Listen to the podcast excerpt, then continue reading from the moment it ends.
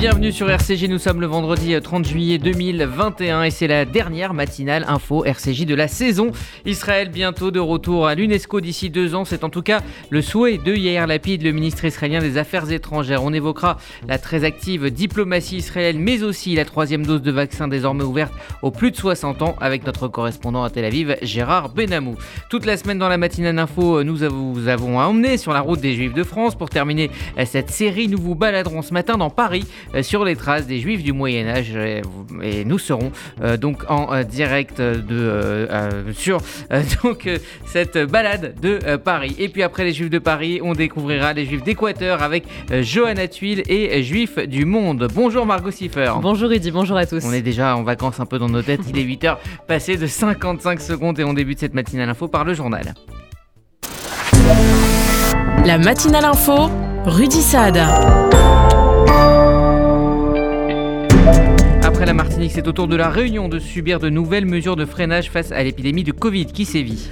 Un confinement dès ce week-end et pour deux semaines a été annoncé. Il aura lieu de 5h à 18h avec un couvre-feu de 18h à 5h. Le port du masque sera obligatoire en extérieur et en intérieur. Les plages ne sont pas concernées. Les regroupements seront aussi limités à 6 personnes dans l'espace public. Et face aux critiques depuis euh, l'annonce de Jean-Michel Blanquer concernant euh, le nouveau protocole sanitaire à l'école, à compter de la rentrée, eh bien l'exécutif tente de rassurer. La France a toujours fait le choix de l'école et c'est une fierté, c'est ce qu'a déclaré hier Gabriel Attal face aux accusations de Marine Le Elle reprochait à l'exécutif d'exclure dès la rentrée les élèves non vaccinés. Le porte-parole du gouvernement a rétorqué. Il n'y aura pas d'école à deux vitesses, il n'y aura pas d'éviction de qui que ce soit de l'apprentissage. Il y a simplement une extension des règles sanitaires qui concernent toute la population à l'école. Il y a notamment une règle, maintenant qu'il y a la vaccination, qui est que lorsque vous êtes complètement vacciné et que vous êtes contact d'une personne positive, on vous demande de faire un test pour vérifier que vous n'êtes pas vous-même positif, mais on ne vous demande plus de vous isoler. Et donc on applique la même règle à l'école. Les élèves qui seront complètement vaccinés, qui seraient contact d'un camarade positif, n'auront pas à s'isoler s'ils sont testés euh, négatifs. Et évidemment, ceux qui devraient s'isoler, eux, auront évidemment la continuité pédagogique et l'enseignement à distance pour les quelques jours où ils devront s'isoler. Gabriel Attal a également annoncé une nouvelle campagne massive pour appeler les personnes fragiles à se faire vacciner. 600 000 Français doivent être contactés. Et le nombre de patients hospitalisés continue d'augmenter. La barre des 1000 patients en réanimation a été franchie. Ils sont actuellement 1015 et au total 7236 malades sont hospitalisés. C'est 501 de plus qu'il y a 24 heures. Aux États-Unis, Joe Biden rend la vaccination obligatoire pour les employés fédéraux. Alors que le président américain promettait un été de liberté, il a dû prendre hier plusieurs décisions pour relancer la vaccination. Les employés fédéraux sont notamment concernés. Chaque employé fédéral devra attester de son statut vaccinal. Quiconque ne peut pas en attester devra porter un masque, peu importe où il travaille, se faire tester deux fois par semaine pour voir s'il a attrapé le Covid. Pratiquer la distanciation sociale. Vous voulez travailler avec le gouvernement Faites vacciner vos employés. Socially distance. If you want to do business with the federal government, get your workers vaccinated. Joe Biden a également appelé les autorités locales à verser 100 euh, dollars à toute personne qui se ferait euh, vacciner. Les petites et les moyennes entreprises qui accordent des congés à leurs employés pour se faire vacciner seront également remboursées. Et puis ce chiffre, 4 milliards de doses de vaccins ont été injectées partout dans le monde. Rapporté à la population mondiale, 52 doses ont été administrées pour 100 euh, habitants, mais elles sont inégalement réparties. 70% de la population aux Émirats arabes unis est totalement vaccinée. L'Uruguay et le Bahreïn comptent quant à eux 60% de leurs habitants Inversement, trois pays n'ont toujours pas démarré leur campagne de vaccination. Il s'agit du Burundi, de l'Érythrée et de la Corée du Nord. L'Afrique du Sud est le continent le plus en retard avec 4,8 doses administrées pour 100 habitants. C'est 10 fois moins que la moyenne mondiale. Et les Israéliens donc euh, de plus de 60 ans euh, seront euh, éligibles pour recevoir une troisième dose de vaccin à partir de dimanche. Mais elle ne sera, pas, elle ne sera disponible pardon, que pour ceux qui ont reçu leur seconde injection au moins 5 mois auparavant. Quant aux enfants de 5 à 11 ans atteints de comorbidité, ils pourront également être vaccinés dès dimanche. On en parlera dans les détails avec Gérard Benamou dans un instant. L'Azerbaïdjan ouvre un bureau commercial à Tel Aviv. Il a été inauguré hier, après 30 euh, ans après que les relations diplomatiques aient été euh, établies entre les deux pays. Cette décision est une première étape avant l'ouverture de l'ambassade d'Azerbaïdjan en Israël. C'est ce qu'a déclaré le ministère du Tourisme. Le commerce entre les deux États s'élevait à environ 200 millions de dollars l'an dernier, sans compter l'approvisionnement en pétrole. 82 députés israéliens demandent au Parlement polonais de s'opposer à la loi qui bloque la restitution des biens saisis pendant la Shoah. Les membres de la Knesset qui ont signé la lettre sont issus de tous les partis à l'exception de RAM. Le texte indique notamment que les Polonais ont participé à la persécution au vol et à l'extermination. La tentative de la Pologne de prendre ses distances avec les crimes commis sur son territoire est erronée et dangereuse, poursuit la missive. Le gouvernement britannique approuve un projet d'un nouveau mémorial de la Shoah. Il sera situé à Londres près du Parlement. Les travaux commenceront cette année pour s'achever en 2025. 100 millions de dollars seront alloués par le gouvernement. 35 millions le seront par des associations caritatives. Le mémorial devra permettre d'honorer les 6 millions de juifs qui ont été assassinés durant la Shoah. En Tunisie, le président Kais Saïd profite des nouveaux pouvoirs pour s'attaquer à la corruption. Il a réclamé des comptes à 460 hommes d'affaires accusés de détournement de fonds. Cela remonte à l'ancien régime de Ben Ali. Il a également critiqué les mauvais choix économiques de ces dernières années en Tunisie. Kais Saïd n'a pas encore nommé de Premier ministre depuis le coup d'État. Dans l'actualité française à présent, le ministre des PME Alain Griset sera jugé en septembre pour omission de déclaration de patrimoine et d'intérêt. Il aurait omis de déclarer des participations financières détenues dans un plan d'épargne en action. Il n'aurait pas non plus déclaré le compte espèce associé. Le montant total s'élèverait à 171 000 euros. Alain Griset sera donc jugé pour déclaration incomplète ou mensongère de sa situation patrimoniale et de ses intérêts. Une telle convocation est rarissime pour un ministre en exercice. En France toujours, les premières investigations policières ont été menées concernant l'affaire Pegasus. Le logiciel a bien été utilisé pour tenter d'espionner des cibles françaises, parmi elles le journaliste Edwy Plenel. Plusieurs téléphones des membres du gouvernement ont aussi été analysés dans le cadre de l'enquête judiciaire. Les ministres contactés ont pour le moment refusé de faire le moindre commentaire. Et puis une voiture a percuté hier soir la terrasse d'un bar du 17e arrondissement de la capitale. Un mort et une personne en urgence absolue ont été dénombrés. Il y a également plusieurs blessés. Il s'agit à ce stade d'un accident de la route. Le conducteur aurait perdu le contrôle de son véhicule avant de percuter la terrasse d'un bar rue Saufroy. Il a pris la fuite. Une enquête a été ouverte pour homicide involontaire. Et enfin, au de Tokyo, énorme déception cette nuit pour euh, Teddy Riner éliminé en quart de finale. Teddy Riner a été euh, battu par son adversaire euh, russe. Il devra donc remporter deux combats cet après-midi pour espérer le bronze. Autre déception pour le BMX français. Cette fois-ci, Joris Dodé est tombé dans le dernier virage alors qu'il était en troisième position. La France a tout de même remporté hier trois médailles d'argent au fleuret, en aviron et au judo. Merci Margot Siffer. Vous écoutez la matinale info RCJ, il est 8h07. Dans un instant, nous prendrons la direction d'Israël où le gouvernement Bennett passe la troisième pour éloigner toute hypothèse de confinement. La troisième dose désormais accessible aux plus de 60 ans. Vous déménagez en Israël Vous démarrez une nouvelle vie. Vous venez d'acheter une maison de vacances? FDI, France Déménagement Israël, le seul déménageur présent en France et en Israël. FDI prend tout en charge, de l'emballage en France jusqu'au montage de vos meubles en Israël. FDI, le sérieux, l'expérience de plusieurs milliers de déménagements vers Israël. FDI, depuis 10 ans à votre service. FDI, 01 49 43 00 20. 01 49 43 00 20.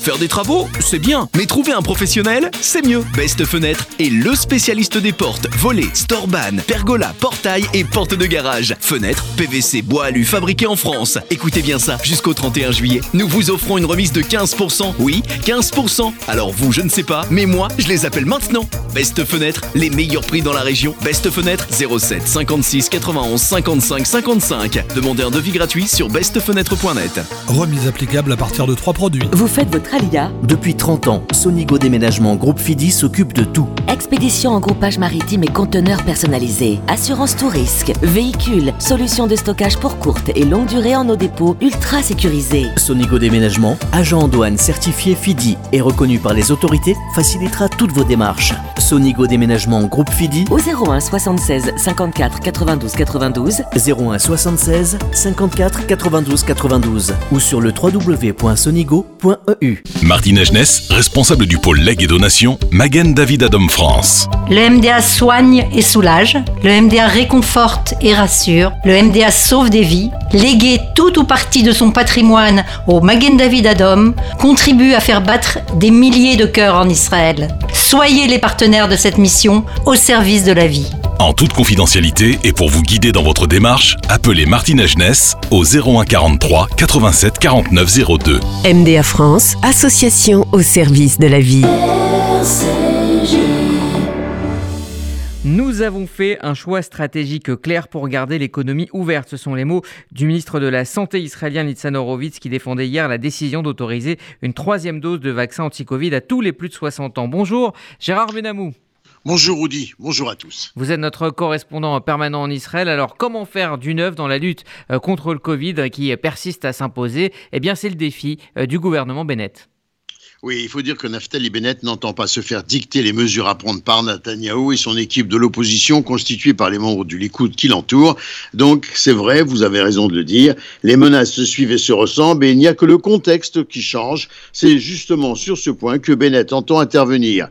Hier, dans son discours télévisé s'adressant à la nation, il a défini les règles souhaitables. Si nous avions maintenu la politique précédente, a précisé le Premier ministre, nous serions déjà à ce stade confinés, limités et cela paralyserait toute l'économie et la vie quotidienne. Notre politique est différente et claire. Nous devons vivre une vie quotidienne avec le Covid, insistant qu'il fallait par conséquent se servir des éléments dont dispose aujourd'hui Israël pour gagner la partie. Alors cela dit, face au Covid, c'est compliqué d'innover. Oui, les masques en intérieur, le passeport vert dans tout rassemblement ou site fermé public, respecter la mise en quarantaine à l'arrivée avec 100% de contrôle à l'aéroport pour ceux qui arrivent de l'étranger.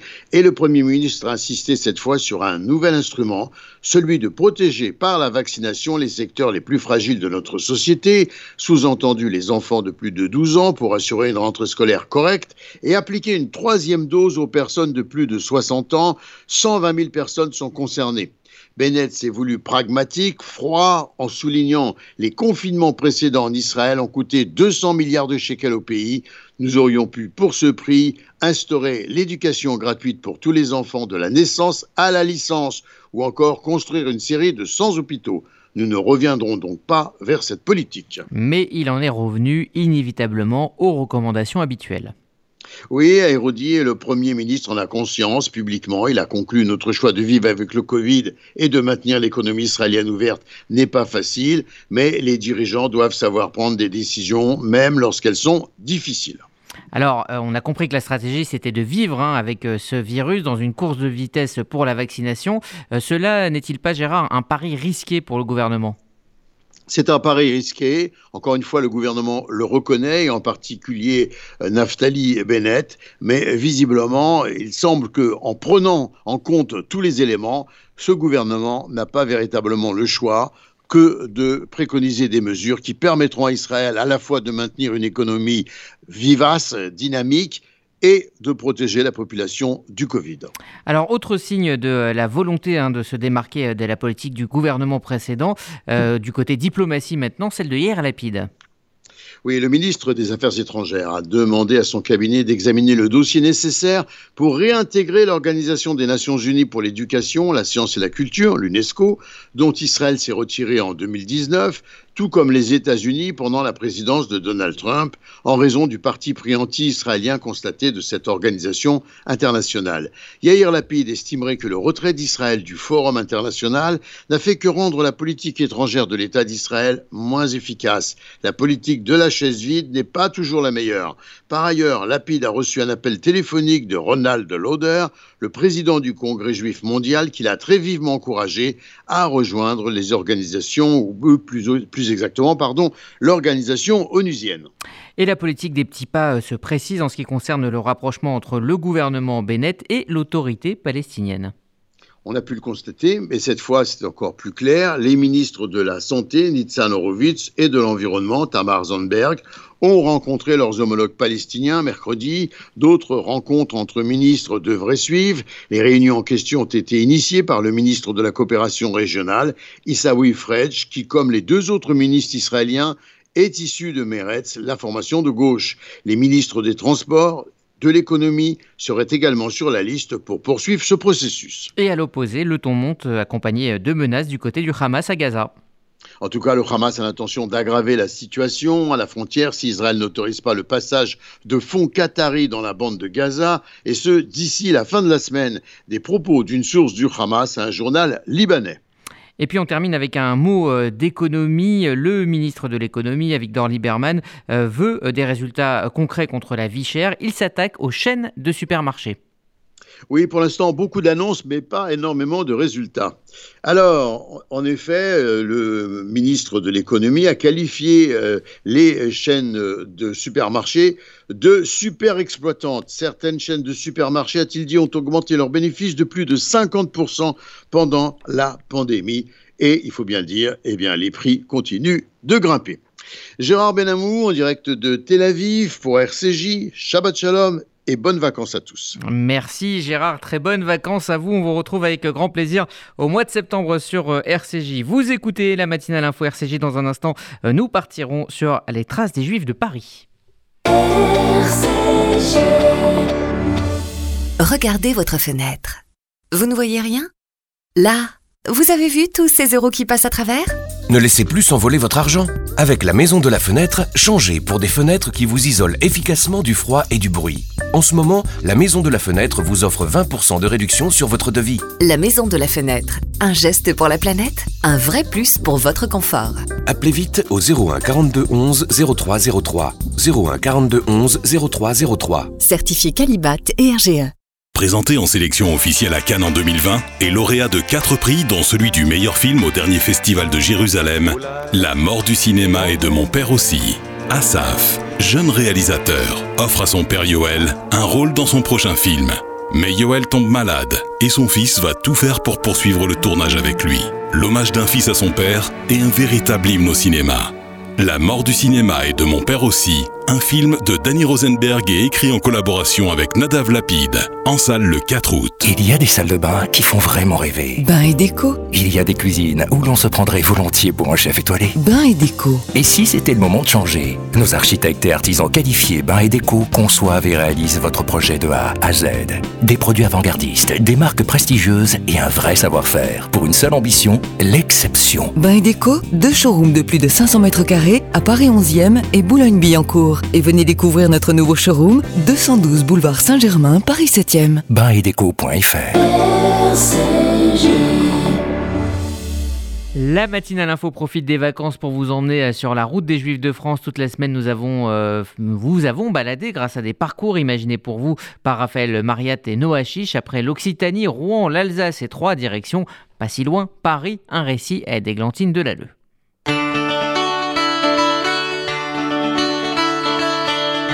Découverte sur la route des Juifs de France. Après l'Occitanie, Rouen, l'Alsace et Troyes, la route des Juifs de France vous emmène aujourd'hui à quelques centaines de mètres du studio de RCJ. Entre le 10e et le 11e siècle, c'est en premier lieu, rue de la Harpe, dans le 5e arrondissement, que les Juifs s'installent. Au XIIe siècle, ils s'établissent sur l'île Saint-Louis et l'île de la Cité. À la suite de la forte concentration de cette communauté, la rue de la Juiverie s'établit dans le 4e arrondissement. C'est en 1834 qu'elle devient la rue de la Cité, point de jonction entre les deux îles. Un siècle plus tard, les immigrants juifs ashkénazes s'installent dans le Marais. Le Pletz, petite place en yiddish, rassemble les rues où ils résident. La rue des Rosiers, la rue Malher et la rue des Hospitalières Saint-Gervais sont connues depuis des siècles pour être celles du principal quartier juif parisien. Autre lieu de la vie juive, le 18e et le 19e arrondissement. Dans ces quartiers, les juifs du Maghreb ont immigré vers les années 50. Ils ont décidé de quitter leur pays natal à cause des tensions provoquées par le conflit israélo-arabe. Si vous voulez vous faire guider à travers les rues de Paris, Culture juive ou le musée d'art et d'histoire du judaïsme vous propose des visites guidées. Et pour parler des euh, Juifs de Paris, nous sommes en ligne ce matin avec Dominique Friedman, secrétaire de l'Association des Journées européennes de la culture et du patrimoine juif en France. Bonjour. Bonjour. Merci d'être avec nous euh, ce matin. Alors, contrairement à d'autres régions de France comme euh, l'Alsace ou la Normandie, on trouve peu euh, de traces des communautés juives du Moyen Âge à Paris. Or, on vient de le dire, hein, la présence juive à Paris remonte au Xe siècle. Oui, tout à fait. c'est vrai. On trouve quelques petites traces, cela dit, comme par exemple le portail de la cathédrale Notre-Dame, qui évoque à travers des, des, hommes qui portent le chapeau conique caractéristique des, des juifs du XIIe siècle, euh, donc sur des, sur des sculptures, mais il est vrai que, que l'on trouve très très peu de traces des juifs euh, du Moyen Âge. Alors finalement, le patrimoine hein, dont on peut profiter aujourd'hui euh, est, riche, mais assez récent. Hein. Il date du 19e siècle, il, fait suite à, l'établissement du consistoire. je pense par exemple aux, synagogues, aux grandes synagogues parisiennes. Oui, tout à fait. Ben, on peut parler de la synagogue d'Azareth, hein, qui est quand même la, la, plus ancienne et euh, qui a été fréquenté euh, notamment par l'actrice Rachel ou le compositeur Offenbach, qui était chargé de son cœur, la grande synagogue euh, de Paris, la rue de la Victoire, et je dirais un peu sa, concurrente euh, séfarade, celle de la rue Buffo. Hmm. Et alors au-delà du, patrimoine, il y, a, aussi de simples rues hein, qui évoquent toute une atmosphère juive. On pense évidemment à la rue des Rosiers, mais est-ce qu'il y a d'autres parcours à Paris qui racontent cette histoire? Oui, tout à fait. On va trouver ces, parcours euh, à travers euh, les cimetières déjà. Euh, je pense au, cimetière parisien de Bagneux, je pense celui de Montmartre, par exemple, ou celui de, Montparnasse, ou et du Père-Lachaise, bien sûr aussi, celui de la rue de la Roquette, par exemple, où reste encore la synagogue dont Isaac Abravanel qui raconte l'histoire des Juifs euh, euh, arrivés de, Turquie et de, Grèce euh, au début du siècle dernier, oui, on peut se promener réellement et on trouve tous ces, lieux répertoriés sur une carte interactive donc dont nous sommes à l'origine, l'association JECPJ, donc qui a pour but de favoriser, de développer euh, de, mettre en, de mettre en valeur le patrimoine juif euh, sur, à Paris et bien sûr toute la France. Alors que faire justement si on veut euh, partir en balade là au mois d'août dans, dans, ce Paris juif? Eh ben, Je conseille de rentrer sur notre, notre site, de regarder déjà les différents lieux de, sur Paris et la région parisienne, intéressants. Et puis, à partir du mois de, de septembre, euh, nous animons euh, les journées européennes de la culture juive. Euh, cette année, c'est le thème dialogue. Et il y aura à partir de septembre une foule d'activités, de propositions faites par nos associations partenaires. Donc tout ça se trouve sur le site de l'association JECPJ. Eh bien, merci Dominique Friedman d'avoir évoqué euh, avec nous euh, ce matin euh, les Juifs de Paris. Je rappelle que vous êtes secrétaire donc de cette association des Journées européennes de la culture et du patrimoine juif en France. Merci à vous et bonne journée. Après les Juifs de Paris, eh bien, on part maintenant à la découverte des Juifs du monde avec Johanna Tuile, direction ce matin l'Équateur. Bonjour Rudy, bonjour à tous. Bienvenue en Équateur. Alors que de nombreux pays ne se sont guère distingués lorsque les Juifs ont été amenés à chercher un refuge pour échapper à la Shoah, la petite nation sud-américaine de l'Équateur a pour sa part tenu un rôle primordial. Selon les estimations, l'ancienne colonie espagnole est ainsi devenue l'asile improbable de 3200 à 4000 Juifs entre 1933 et 1945. Un petit nombre de ces réfugiés parlaient l'espagnol à leur arrivée et beaucoup ne savaient pas situer leur nouveau foyer sur une carte. Certains de ces immigrés ont réussi dans des domaines variés, allant des sciences à la médecine en passant par les arts, apportant ainsi leur contribution à la modernisation de l'Équateur. L'universitaire et auteur équatorien Daniel Kersfeld a publié un livre en espagnol sur cette histoire peu connue, intitulé L'immigration juive en Équateur, science, culture et exil, 1933-1945. Son enquête a attiré l'attention sur ce sujet dans le monde entier, de l'Amérique latine à Israël en passant par les États-Unis. L'auteur a par ailleurs déclaré qu'une vingtaine de personnes dont il a examiné les histoires ont tenu un rôle significatif dans le développement économique, scientifique, artistique et culturel équatorien. Parmi elles, le réfugié autrichien Paul Engel, devenu un pionnier en endocrinologie, tout en maintenant une carrière littéraire sous un pseudonyme, Trud Sochka, survivante d'un camp de concentration qui avait perdu toute sa famille et qui est devenue une artiste reconnue en Équateur, ainsi que trois juifs italiens, Alberto Di Capua, Carlos Alberto Ottolenghi et Aldo Muggia, fondateurs d'une firme pharmaceutique renommée.